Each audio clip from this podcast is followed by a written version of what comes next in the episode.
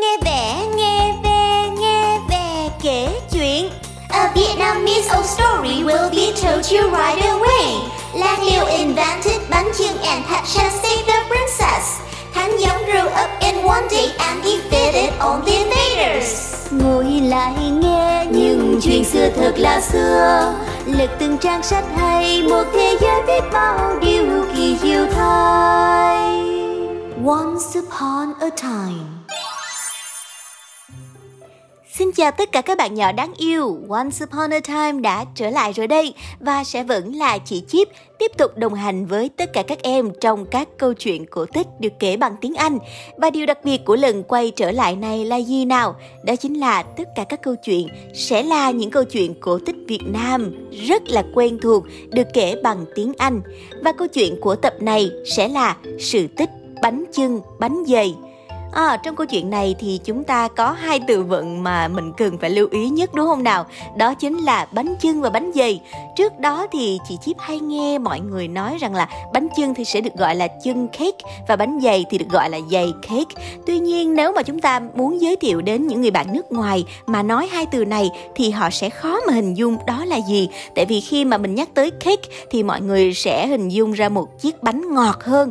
Vì vậy để mô tả rõ hơn thì tốt nhất là chúng ta nên gọi thẳng chúng bằng tên tiếng Việt đó là bánh chưng và bánh dày như là cái cách mà người nước ngoài vẫn gọi bánh mì, phở hoặc là áo dài vậy đó. Và sau đó thì nếu mà họ có những câu hỏi xa hơn ví dụ như là bánh dày là gì, bánh chưng là gì thì lúc đó chúng ta sẽ bắt đầu mô tả.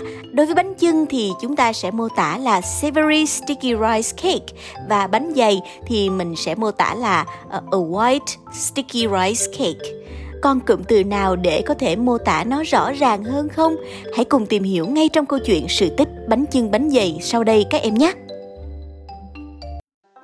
Dating back to the Hongbang dynasty, the story began when the sixth Hong king wanted to find an heir to the throne.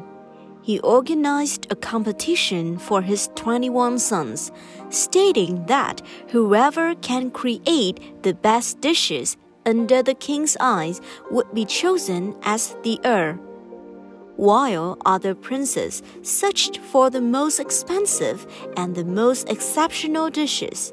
The 18th son, Lang Liu, could not afford to find any such dishes. One night, he dreamed of a deity who told him, There is nothing bigger than the sky or the earth and the rice is the most precious of all. Now use sticky rice to make banjung, a green thing in the shape of a square, to represent the earth. It will have a filling made of mung beans and meat, symbolizing plants and animals living on earth.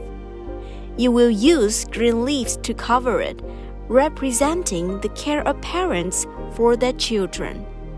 Then use sticky rice to make bánh dày, a white dome-shaped thing representing the sky.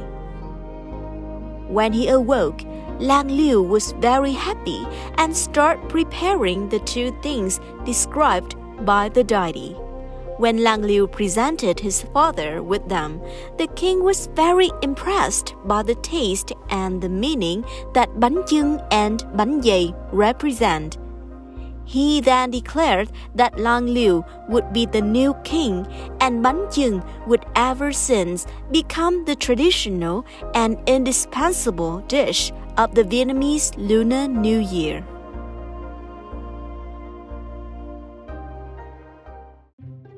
Vậy là anh chàng Lan Liêu đã được vua cha truyền ngôi cho và từ đó bánh chưng bánh dày trở thành hai món ăn truyền thống mà người Việt của chúng ta làm để dâng lên thờ cúng tổ tiên trong mỗi dịp Tết đến xuân về.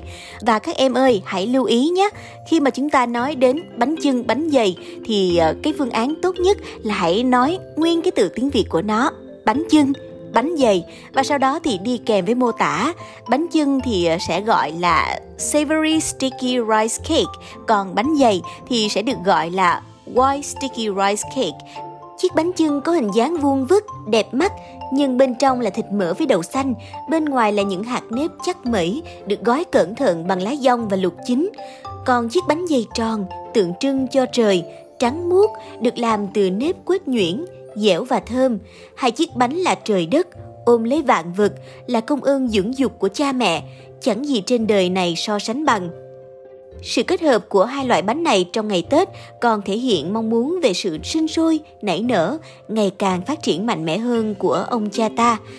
Chính vì vậy mà bánh chưng bánh dày xuất hiện vào ngày Tết là để thể hiện sự biết ơn trời đất đã cho mưa thuận gió hòa để mùa màng bội thu, đem lại cuộc sống ấm no cho con người. Và bánh chưng bánh dày ngày Tết cũng thể hiện chữ hiếu của người con với cha mẹ. Chính vì thế mà phong tục dùng bánh chưng bánh dày làm quà biếu để dâng lên ông bà tổ tiên cũng từ đây mà có. Còn bây giờ thì đã đến lúc mà chị Chip phải gửi lời chào tạm biệt đến tất cả các bạn nhỏ thân yêu rồi. Hẹn gặp lại tất cả các em trong số Once Upon a Time tiếp theo nhé. Bye bye! Ngồi lại nghe những chuyện xưa thật là xưa Lật từng trang sách hay một thế giới biết bao điều kỳ diệu thay Once upon a time